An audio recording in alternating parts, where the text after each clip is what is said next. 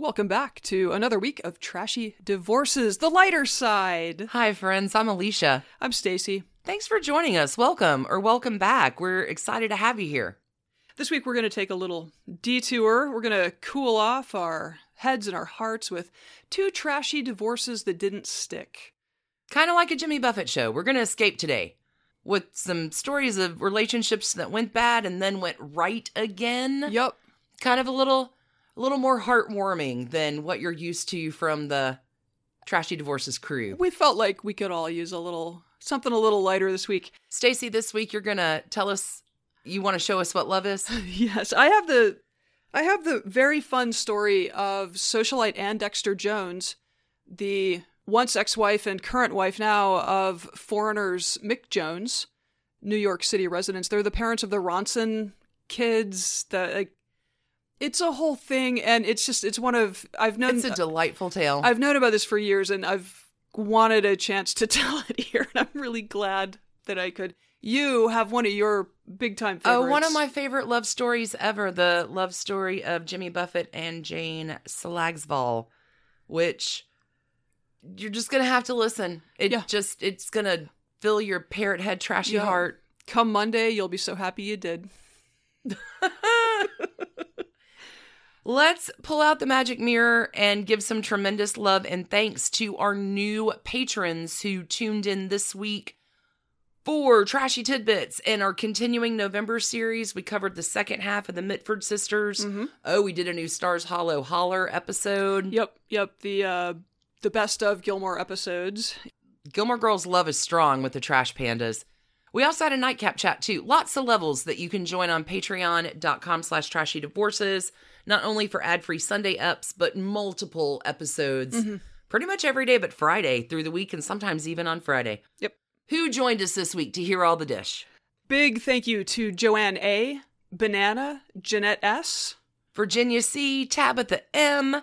Thank you, thank you. We have two new super supporters as well, Rachel D and Janet M for the whole year. Whole year. Holy cats, y'all are amazing. And we do have a new trash associate producer for the whole year, Karen S. Thank you so much. So many thanks to all of our patrons, your support in every way.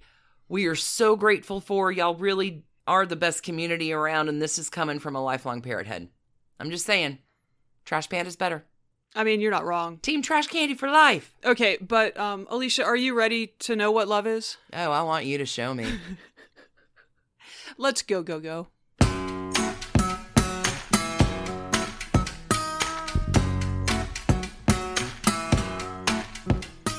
So, Stacy, you have some good trash this week, some some happy trashy. Some happy trash. You know, it's been a very intense few weeks that we've all lived through here on planet Earth, uh, including somehow we got through a Friday the 13th in 2020 and the moon didn't just blow up or something. I, It could we'll- have. We'll you see. you don't know. You're right. I, I didn't go outside last night, so maybe. So, in the spirit of lightening the mood a bit, after all of that, uh, we have a couple of couples who have turned those frowns upside down and gotten back together. My favorite version of this story is a couple of English music nerds whose passions have spilled into a second generation and are frequently tagged as the royal family of rock. Oh, really? I think this mostly happens in the UK. I don't think it's as much a thing here, although they they're New Yorkers, so it's anyway. Hey, big cheers to all of our friends across the pond. We do love the pond and the denizens who live on the other side of it. Okay. So this is Foreigner's Mick Jones, kind of 80s mega group. Hot-blooded. Hot-blooded. Check Check, it and and see. see. Okay.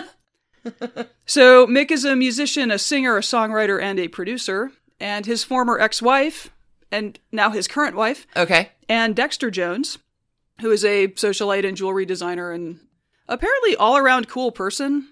Their first go round lasted nearly a quarter century and made Mick the stepfather of three children from Anne's first marriage. Oh, wow. Those now adults are named Mark Ronson, Samantha Ronson, and Charlotte Ronson. Oh, my God.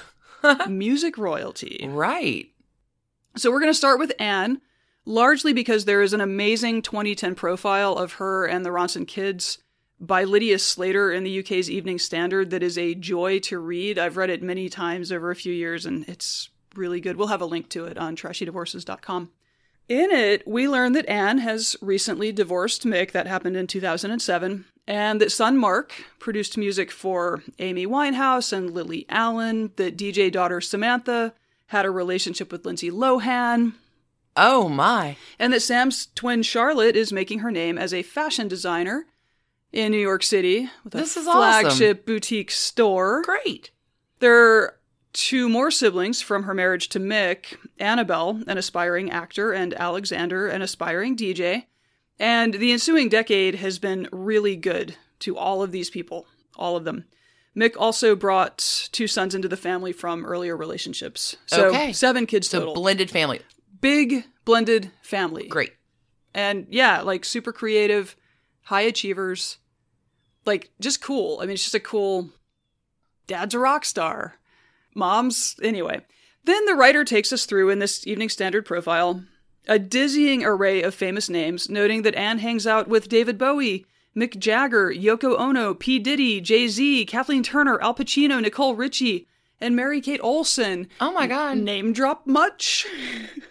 Some pretty famous friends. Anne has started designing rock star themed jewelry for the fabulous set you see. Great. And her creations were tasty enough that even her ex wanted one of her identity bracelets. Anne tells the reporter, I said, Mick, please don't feel like you have to be polite. I don't take it personally. I know he'd like us to get back together, so I thought maybe he was just trying to impress me, but he said, no, I really want one. Aw. He's just trying to get back together, but I like that That's as, sweet. as early as 2010, she's like telling the press, like, yeah, he really doesn't want to be divorced from me. okay. The meat of the article is in Anne's background, and I believe Anne Dexter Jones is a person who values a good story over a rigid and boring adherence to facts.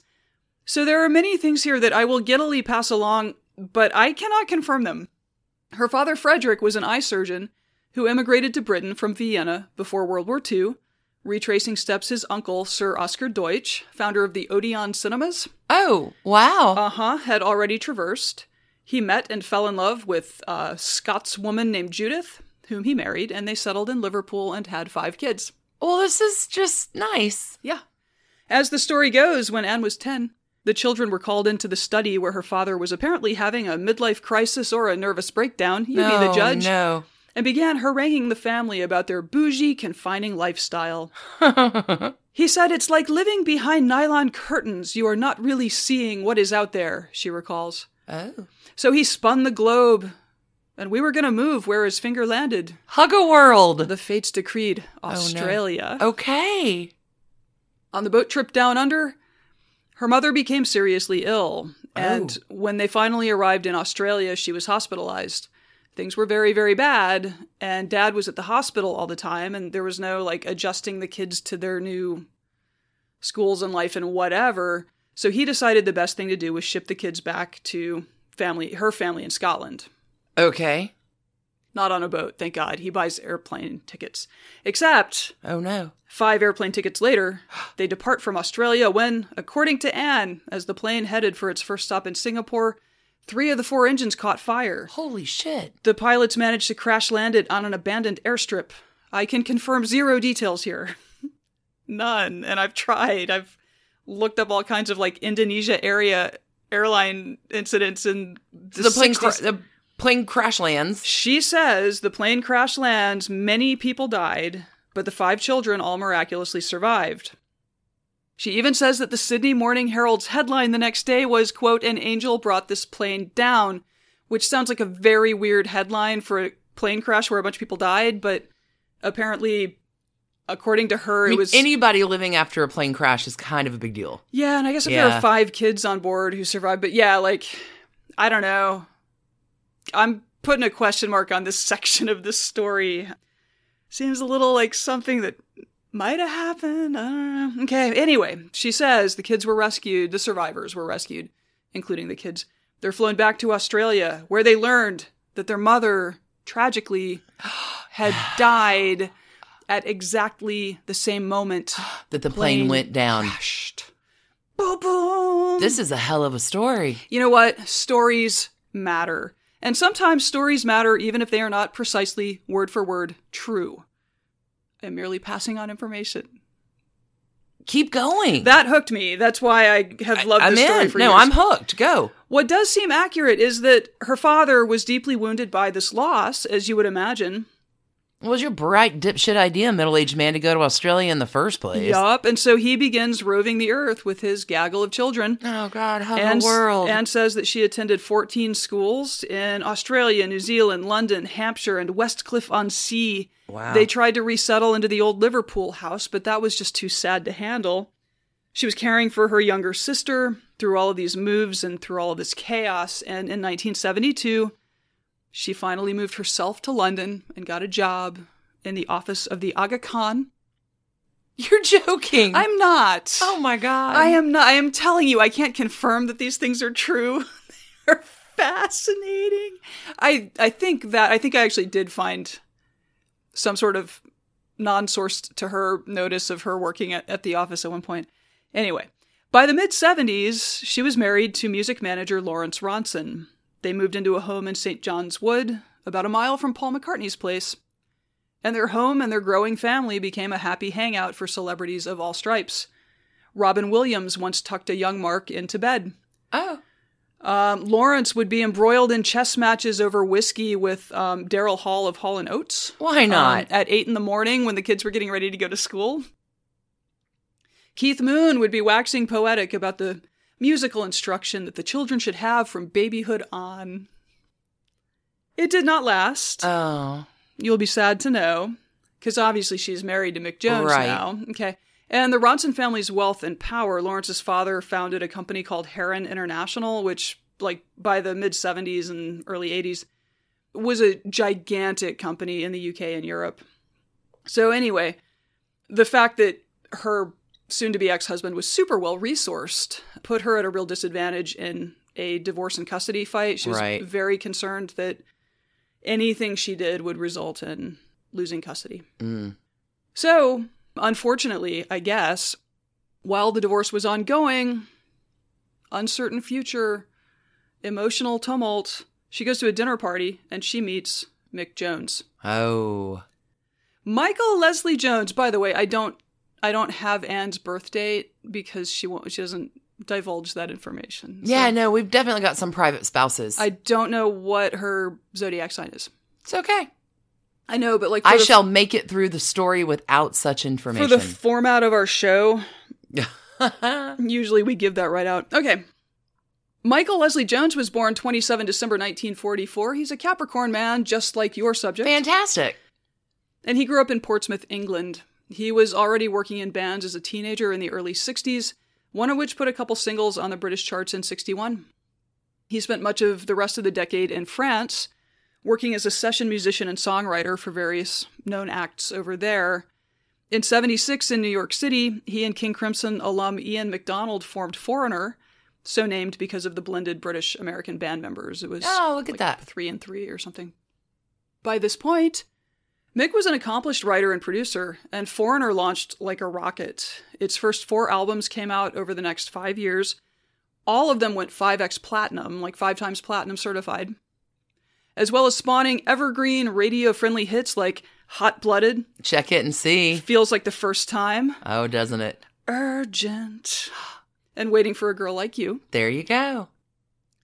Anne recalls meeting Mick Jones this way. Quote, he proposed to me that night. He said the thunderbolt oh my had struck God, him. really? I just thought it was a corny line. Anyway, I wouldn't have noticed if Brad Pitt had walked in. I knew I was in for a rocky divorce because the family had power and money, and I wanted sole custody of the children, so the last thing I needed was a rock and roll boyfriend. Right. But Mick wasn't kidding. Oh my God. And it was not just a line, and to prove the point, he began sending her orchids every day Oh. for months. He just didn't want her to forget him. It was a courtship, and it was in this bleak period where she was likely immensely grateful for the emotional support, and also couldn't possibly make Mick the focus of what was happening in her life, which just seems really normal. But the orchids. Yeah. Oh, yeah. He's got game, man. He's got game. Whole private Mick Jones. He's really, he seems very shy. He's not a real public guy. But you're the girl. I've been waiting for a girl like you. Uh-huh. Aw. Yeah. Do you need some orchids? he also wrote her a song. Oh. which appeared on 1984's Agent Provocateur. I want to know what love is. Aw, I want you to show me. The ultimate power ballad anthem. Oh, yeah. yeah.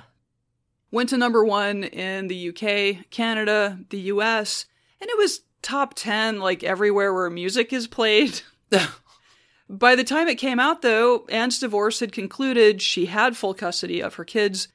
And the year before, she and the kids had moved to New York to be with Mick. And the following year, 1985, pregnant with their first child, oh my gosh. they walked down the aisle together. That's great. You I know. write It's- me a baller song and fill my room with flowers? Okay. Yeah. Yeah. I gonna- love this love story. Gonna take a little time. Time to think it over. Keep going. Okay, note that because, of course, Anne and Lawrence ended up having a perfectly fine post divorce, and his family remains close to her and their kids, like he does to, like, It's ev- all fine. everything's fine because, of course. Like, she really seems like someone who's just deeply charming and gets along with everyone and is completely authentic at all times. Like, anyway. I imagine there were some stumbling blocks along the way, but stories matter. And the story is that everything was awesome, okay? It's just so rare that everything's awesome on trashy divorces. Yes, I that I agree with. So there they were with two of his kids from a past marriage, three of her kids from a past marriage, and soon enough two of their kids together in New York City with him in a globally successful rock band. He seems quite shy and not very interested in the spotlight, so they lived this very unassuming but still celebrity laden and high society life, raising all these kids with music and creativity and actually quite firm rules and a strict English nanny Oh, you always got to have an English nanny. clearly. All of them are high achievers in their own right. When he was 12, Mark pestered Jan Wenner into letting him intern at Rolling Stone because he was he was a music nerd. Oh my God. Yeah, he's the kid from Almost Famous almost, except he's a different kid. Yeah. Wow. Yeah. Mark came to the public attention in 2001 as a producer and then released a critically acclaimed debut album in 2003. And he's won many Grammys and he's whatever. That's great. Later in the decade, he spent some time dating British model Daisy Lowe, who featured prominently in our Gwen Stefani Gavin Rossdale story Oh, yeah. as Gavin's love child. a while back. this is some spider webs. Samantha, who began her life in music as a singer songwriter, got into DJing almost by accident when a club she spent a lot of time at asked if she'd come out and give it a go. I guess their in house DJ was sick or something, and turned out she was really good at it and really enjoyed it, and soon it was her full time job. That's great. Annabelle Dexter Jones, her acting career seems to be going quite well, and most recently she had a recurring role as Naomi Pierce on Succession, which I have not personally watched, but I understand is is quite gripping television. Okay. As the years went by, everything was not happy Oh, no. in the marriage of their parents. Like many rock stars and like many shy people, Mick enjoyed his drink, but by the late 2000s, it seems like perhaps the drink was enjoying him. In 2007, Anne had had enough of it and she divorced him. He was apparently never a fan of the split, as noted, but she was laying down a marker. The kids were more or less grown up, and she wanted to do some of her own things, like the jewelry business and redesigning a townhouse she bought after the split. Well, Natch. They remain close, though. I mean, again, they have like a small nation of children, And you've been married all like there's and you've a been married for yeah. stories matter. Stories matter. So it doesn't seem like either one of them also is someone who holds a grudge. Like it's hard to picture what would prompt grudge holding among these people. Uh, and life kept happening. So after a 2011 tour with Foreigner and Journey, Mick became aware that he had a heart condition, and in February of 2012, he was in Miami Beach and underwent what was described as urgent heart surgery. Oh my. And I am not a physician, and I am certainly not a cardiac physician, but I imagine the line between an urgent cardiac bypass and an emergency cardiac bypass is quite fine. Yeah. By his bedside were Anne, Annabelle, and Alexander. This would keep him off the road for much of the year, but it does seem like he put that time to excellent use. Health scares having this way Yeah. of shifting people's thoughts about life around. So in 2015, he appeared at a fundraiser for a nonprofit addiction treatment center, where before he performed with Foreigner, he told the crowd, I'm not much of a public speaker, which is why I guess I drank all those years. Addiction is a terrible darkness and one I have experienced myself. Mm. He went on to say that programs like the one they were honoring that night, quote, bring people back into the light and save lives every day. In the crowd, Anne, Mark, Charlotte, and one of his older sons, Chris. from- from an earlier relationship. So it's also worth noting that while all these kids have big global lives, their New York residences are all within like a few blocks of each other. Really? They're- yeah, they're just really close. Okay, and it turns out that by around 2014, Mick and Anne had gingerly begun renewing their romance. Aw. They kept it secret for three years, both so that they could focus on each other and the relationship, as well as not disappointing the tiny nation of children should things fail. Oh, so the kids don't even, nobody knows. Not for three years. Oh, that's scandalous. That has got to make it a little bit more fun. On March 17th of 2017, a text message went out Aw. to the tiny universe of Ronson, Aw. Dexter, Joneses, Joneses, announcing that they had gone to City Hall and tied the knot all over again. They eloped Aw. To City Hall, and based on Anne's Instagram feed, they've been happily ever after ever since. Mick's been sober now for quite a while. I have no trash cans to award.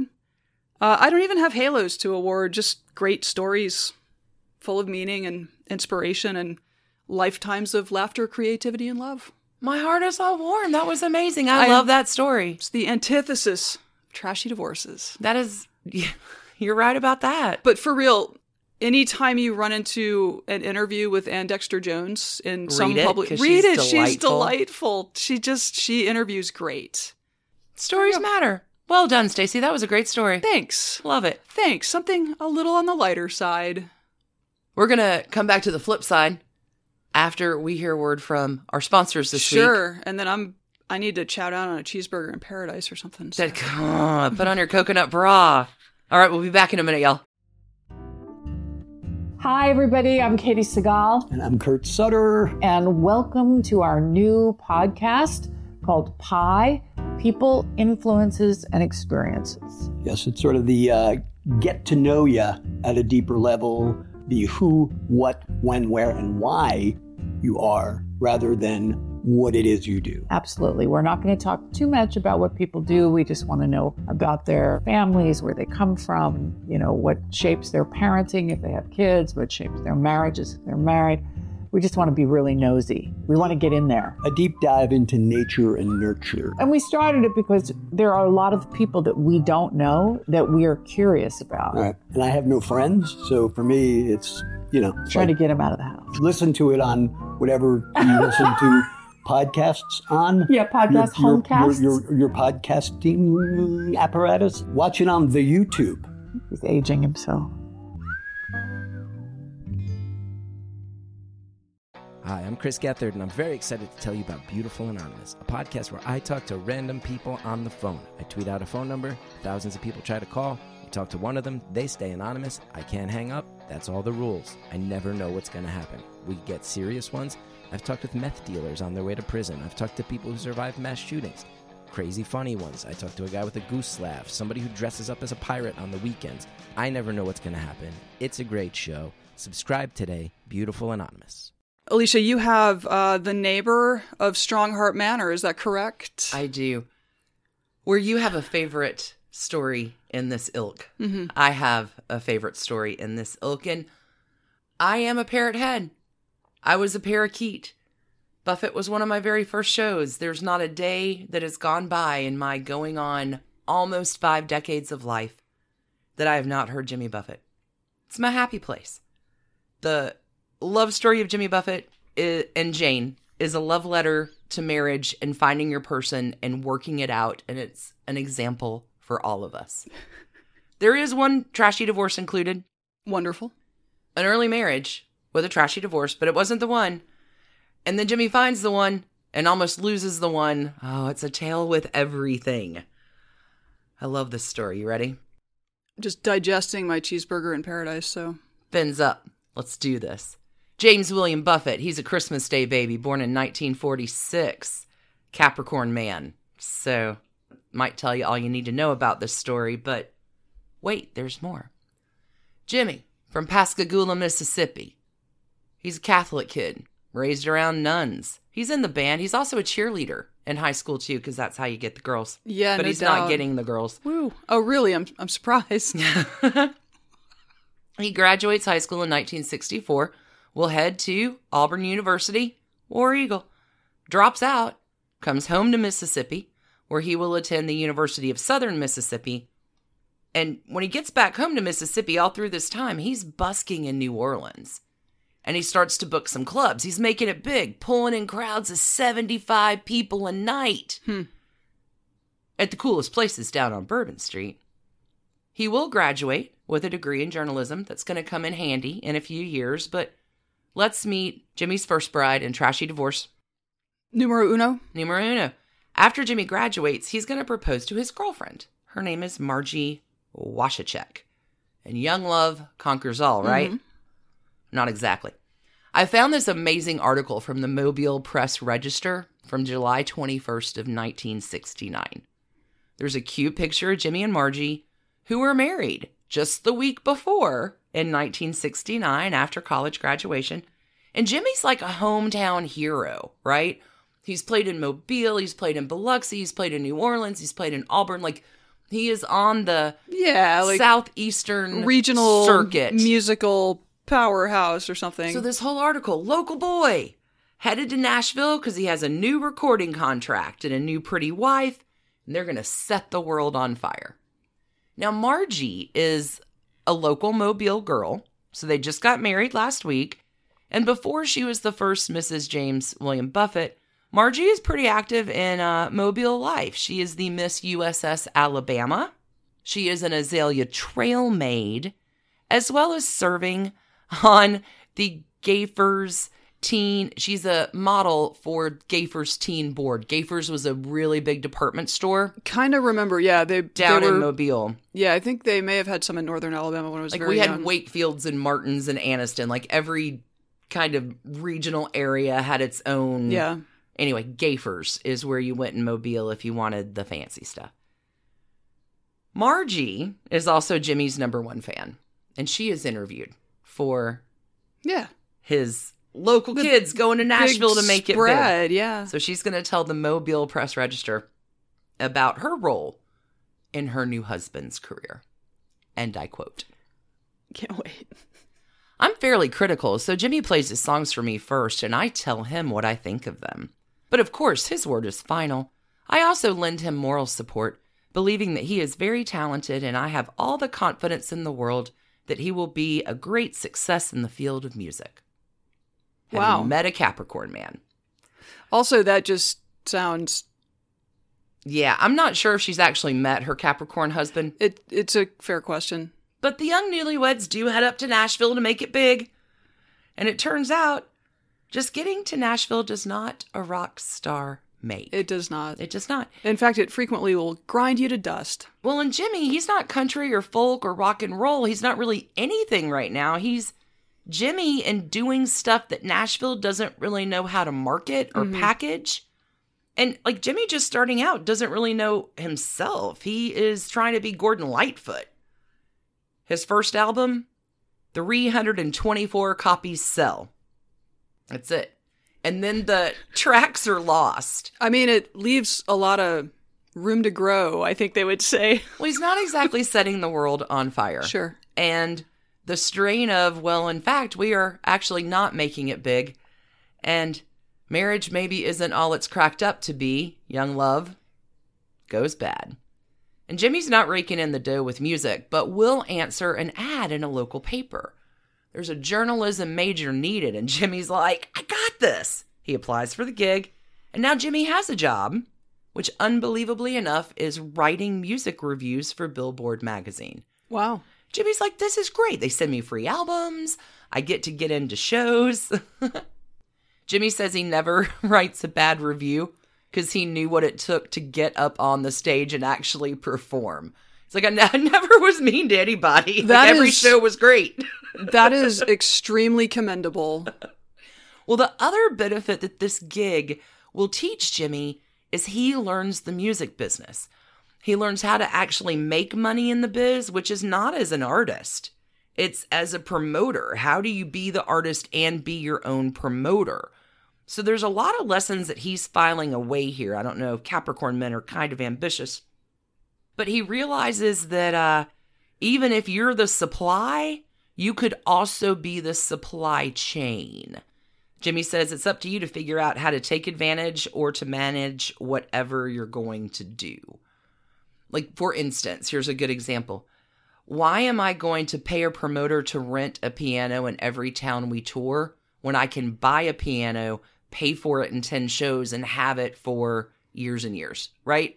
It's just Jimmy wants rights to publishing, and his record company is like, no, dude, you're the artist. You don't need to bother your pretty head about that. And he's like, okay, we're done. I'm done with this music thing. So the kids are scraping by, but even their love cannot save them as Jimmy will sing in his song, Migration, one of my favorites. I got married too early, cost me much more than a ring. So Margie and Jimmy fizzle out fairly quickly. They're split, ended 1970, early 71, and even though the divorce will not be finalized until 1972, trashy mm-hmm. divorce one happens. But 1971 is kind of a big year for Jimmy. With Nashville not exactly working out, it's not the right fit, but Jimmy, personable guy, has made some friends along the way. Two in particular that are about to change his life. Number one, Jerry Jeff Walker and Teresa Murphy Clark. The two of them, with their young son, are like, hey, Jimmy, you need to change the scenery, man. We're going to Florida. They land in Coconut Grove, outside of Miami, for a few weeks. Acclimate Jimmy to the culture, make sure Jimmy's cool, and then it's time for the real adventure to begin. So they all pile into Jerry Jeff's silver and maroon 1947 Packard sedan. It's called the Flying Lady. And they make the drive all the way down A1A through the Keys and end up in Key West. In Key West in November of 1971, beginning of 72, y'all. Fishermen, hippies, pirates, writers, gays, artists, military. Key West is a town of charm and awesome and quirky and weird and wonderful. It is one of my favorite places on earth. I just love it. But in the early 70s, Key West is a whole different. I'm sure. Cacophony of awesome. It was probably kind of affordable at this point, right? Like it's yeah, much in, more in a way that it is than it now. is now. Well, and Jimmy's like found a home. I found me a home. Key West is going to change Jimmy's life. He's still playing, but he's working on a fishing boat and maybe smuggling some grass while we're at it and scraping by and learning a whole new language of living on an island and what's island time and he goes to see the sunset every night on Mallory Point.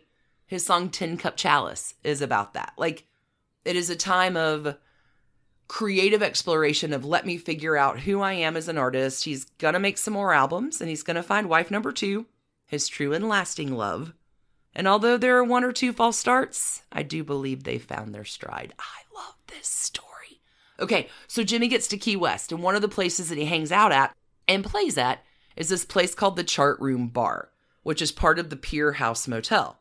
Spring of 1972, Jimmy's friend Groovy is like, "Hey Jimmy, have you met my friend and roommate from back when I was at University of South Carolina?" And Jimmy sets eyes on Jane Slagsvol, and our love story begins. Let's talk a little bit about Jane, Sally Jane. She's a Leo gal. She's an August baby.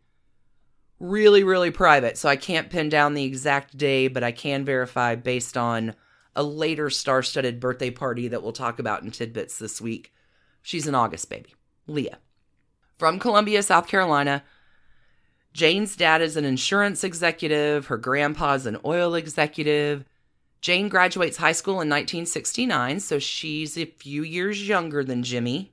I don't know if you heard, he goes for younger women. He's lived with several a while. Jane attends University of South Carolina beginning in 1969, stays through 72, because there's a spring break trip that she's taking down to Key West where she's going to hook up with her friend Groovy from back home. And hey, have you met my friend Jimmy? It's a love affair. The pair is smitten, but not without challenges. Jimmy's trying to break through, and Jane is going to be his rock and support, kind of from this time on, although sometimes closer in proximity than others. They date, they fight, they date more, they live together, they fight. There is a time that there's this big blow up, and Jimmy leaves Jane to go play a show in San Francisco in which he will write Come Monday for Jane. She's even in the video for Come Monday. Check the Trashy Divorces website for that gem.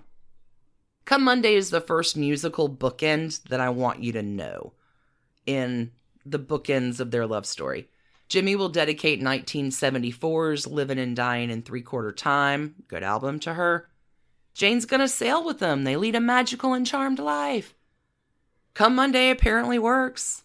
Write me a song. It's kind of a baller move. They reunite. Jane and Jimmy get married August 27th, 1977. The Eagles is their reception band, so that's kind of fun. It's my friend Don, Glenn. So I guess he he kind of broke through during their courtship. Well, Glenn Frey and Jimmy Buffett, I think, were neighbors in somewhere forever and ever. They were big buddies. Like, yeah, Glenn, he played at my wedding. Okay. They honeymoon in Paris. It's amazing. A few sweet things here. Jimmy will call Jane his soulmate. He is wowed at everything that she can do. She can cook peach cobbler on a fishing boat in rough seas.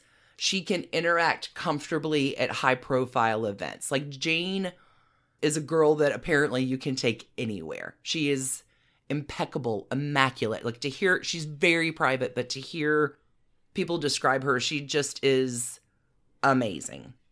Jimmy says she's like Mr. Spock. She's logical, she's a smart thinker, smart woman in a real short skirt, right? I admire Jane for a lot of reasons as well, most especially is when she hears Cheeseburger in Paradise for the first time. She says that is the stupidest song I have ever heard. And I agree with you, Jane. I'll still sing it every time it comes on, but it's the stupidest song ever. I can attest that when it comes on, you will sing it, but you will also say, This is "This the is the stupidest stupidest Buffett song song ever." Ever, yeah." Okay. So Jimmy and Jane gonna make their dreams happen. Jane is gonna travel with Jimmy and the Coral Reefers from 1977 to the early 80s. They have their first child in 1979, a daughter, Savannah. And Jane's gonna stick with it for a few more years, but by the early 80s, Jane has kind of had enough of the rock and roll lifestyle, the drugs, the partying, and seeing the damage that it's doing to her husband. Like, there are some heady days that are happening in the early 1980s, right? And Jimmy, I've been drunk now for over two weeks, passed out on a rally, sprung a few leaks, right? Down to rock bottom again. It's not a good time for Jimmy. And Jimmy and Jane, even though they're going to remain close friends, will be separated from the early 80s for almost a decade, like eight years. Jimmy says, I got eight years off for bad behavior. Hmm. Because Jane's a mom and there's a kid to care for, and she's finding some kind of ground to stand on when you see someone you love making terrible decisions night after night. Jane's like, work it out, man. She's always kind of staying behind the scenes. She's not the vaudevillian performer that her husband is. She's a little bit more grounded. Jane's keeping everything in line. There is a divorce petition put in in 1988. That petition is withdrawn the following year in 1989. Jimmy and Jane fully reunite in 1991 and have been happily ever after. So like they just took the 80s off, basically. Then That's I'm- I'm really gonna- funny because they got together in the early 70s. We're coming back around. Hold on. So there's another baby born in 1992, Delaney. You may have heard of her. She talks to statues. Delaney actually has done the most magnificent thing with dad during the quarantine. Jimmy is putting out November 27th the album that he's making with Delaney. It's called Songs You Don't Know by Heart. So when the quarantine happens, Jimmy quarantines everybody in California. So needing something to do, like he never sits around for very long. He puts a call out to his parrot heads like, What songs do you always wish that I would play that I don't? You have any idea how many responses he gets in the first hour to that? Um, five. 12,000. yeah, that was not the number I was going to guess.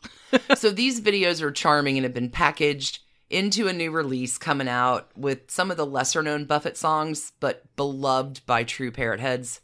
Oh, BT dubs, I have mine on order already. Not Anyway. Jimmy and Jane adopt a son in 1994. Is this my Christmas gift to you? yeah, maybe. Excellent. Jimmy says he needs a man around the house. He's got all girls between his wife and his daughters, and all the pets are girls too. Cameron Marley is that kid named after middle the Robert of the same name. Bob Marley, oh. So what causes this change, right? We've seen so many trashy divorces split in that time where it just all goes bad and there's no reconciliation. There's no it just there there's no getting back together. How did these crazy kids get back together? Yes. At the end of the 1980s, mid mid to end of the 80s, Jimmy in this time is in his early 40s and he talks about playing a particular show where he is hung over. And he's like the audience didn't know my adrenaline got me through it, but I was so ashamed of myself. I disappointed myself, I disappointed the audience. And Jimmy in his 40s is really having some moments of reckoning. Like, I do not want my family to be ashamed of me. And my hangovers, now that I'm getting a little older. I was gonna say, yeah, you can you can do a lot in your twenties that you just can't in your forties. Well, it was fine when I was hungover for a day, but now my hangovers are taking just as long as post op recovery from surgery. They're two or three days, two weeks, right? Like, he is really reckoning with himself and will put himself into therapy to begin working all his ish out and does to where Jimmy is becoming pancake dad. He wakes up now the time he used to go to bed. He rarely drinks. Uh, he doesn't smoke pot anymore. And it's quite a dichotomy from the leader and king of living the laid back lifestyle. Uh, Jimmy lays back in a whole different way now with the joy of his wife and family and travel and music and friends and all of his businesses. He, at latest estimate, is worth about 550 million. So probably financially Some- fine. sounds like he may be comfortable. Yes. He really did learn a lot about the business and how important it is to retain control over your creative output. There's a good lesson in that, folks. Jimmy says the key to a happy marriage is to have low expectations. and, right, his summer job, he's been traveling every year for 40 Decades. years on tour, right? Mhm. So concert touring is his income. So when he's home, he tries to make that time count as much as he can. This is back when the kids were growing up. When the kids were off from school, everybody goes out and travels with Jimmy. And he says they loved to see the circus, which, if you've been to a Jimmy Buffett show, it is kind of a circus. Jimmy, on the other hand, says he wants his kids to have a better sense of the world in an earlier age than I did, which is fantastic. Self admittedly, Jimmy says he is not a good disciplinarian. I am Peter Pan. Yeah. Jane runs the show sure. and pays the rent. Hard to see it otherwise. Yeah, like Jane pays the bills and keeps us Uh-huh. all very. She's the general Mhm. around the place. And to me, like Jane provides the love and the safe space that keeps Jimmy and his boundless energy and enthusiasm focused and channeled into positive and constructive ways while still encouraging the spirit that he has. I love Jane. She has provided a wonderful foundation. I think that uh, Jimmy repays that to her, not only with the love and happiness of their marriage, but here's your other bookend from Come Monday. It's a song called Coast of Carolina. And if you look at them, oh gosh, it's written as the other side of Come Monday. And after a whole lot of years and love. And this song is co written by my other favorite guy, Mac McAnally you do love who has Mac written the best trashy divorces ballad of all time all these years, but that's not the focus of this story today. Anyway. All right, Coast of Carolina. I can't see the future, but I know it's coming fast. It's not hard to wind up knee deep in the past. It's come a lot of Mondays since the phone booth that first night. Through years and miles and tears and smiles, I want to get it right. I love this line. Uh, from the bottom of my heart, off the coast of Carolina, after one or two false starts, I believe we found our stride. And I, I thought he was gonna rhyme Carolina with like I wanna or Yeah. something. I believe we found our stride, and the walls that won't come down, we can decorate or climb or find some way to get around. Because I'm still on your side. From the bottom of my heart. I love that as the sweetest little bookend to the best love story that I ever heard. I love it. I love it so hard. I love this love story. It is one of my favorite ones. Maybe a few deep breaths. You're very cute. I mean, come on, in the walls that won't come down, hell, we can decorate or climb or find some way to get around. Because I'm still by your side. Like, that is. You're not shaking that off at all. That is the love. so, not a divorce, no trash cans, just sunsets and coconut bras and a blender loaded up to spin some margaritas. There you go. Maybe virgin margaritas these days. he does drink on Sunday. Okay, good. That's you know, if you can find a place of moderation and like Uh, we've got a bunch of life lessons from Jimmy Buffett coming up this week on Trashy Tidbits on Monday. Lots of fun stuff there. I had more fun researching this Trashy Divorces story than oh, I know you've been I loved it. popping into my office for days with fun facts about Jimmy and Jane and like, okay, Well done, Jimmy and Jane. 43 years. absolutely. not always bliss, but a testament to finding the one. God, I love it. Sometimes you find a way to work it out and you hit your stride. I mean, the 80s were a weird decade, so maybe taking the decade off was not terrible. Got eight years off for bad behavior. I feel like things picked up a lot in the 90s. That's it. That's another week of trashy divorces. Thanks everybody for spending your time with us this week for a happier, trashier. yeah, a little the lighter side of trashy divorces. We will be back next week. We will. We if will. you need us in the meantime, Yes, you can find us on Patreon at patreon.com slash trashy divorces where we put stuff up most days of the week. Oh, we're gonna have tidbits Monday. We have more Mitford sisters coming Tuesday. I think we're gonna talk about the love affair with Unity Mitford and Adolf Hitler. I got a fun with Dunn happening this week, which is gonna be fun. With Dunn, always something fun happening. Always stuff going on at the Patreon. Until we see you next week, keep your hands clean. Keep your masks on. So on. Don't even take those masks off. Not even for a minute. anything. Not even Everybody at home. Stay safe. Not even in the shower. the I'm most important totally thing you joking. need to do, besides your clean hands and your masks on, keep your hearts Very, very, very, very trashy. so trashy, y'all. Thanks for joining us. Can't wait to uh, see you on the flip flop side. I got to go listen to more Buffett now. Bye. Cheers, friends. Bye. And thanks to you for listening. Trashy Divorces is a Hemlock Creatives production, created and produced right here in Atlanta, Georgia by us, Stacy and Alicia, with a little research and writing help from the brilliant Melissa O. Our art is by Sydney V. Smith. That's Sydney V. Smith at carbonmade.com. And our music is used with permission of Ratsy. Check her out at Ratsy's store on Instagram. And definitely drop into Ratsy's store anytime you're in Oberlin, Ohio. You can contact us at trashydivorces at gmail.com or find us on the World Wide Web at trashydivorces.com. If you need more trash candy in your life, our Patreon community includes some of the very best humans around and thousands of hours of bonus content at every level of support. Join the fun at patreon.com slash trashy divorces. Interested in some Trashy Divorces swag? Check out our merch shop and Trash Panda Enthusiasm Society at bit.ly slash trashy gear. Want to advertise with us? Reach out to sales at advertisecast.com for more information. And last but not least, come play with us on social media. I keep most of our Trashy Divorces Instagram hopping. Stacy and I share it up over on Facebook, including our Trashy Divorces podcast discussion group. Come join us over there, and thanks again, everybody, for listening. Keep it trashy, y'all.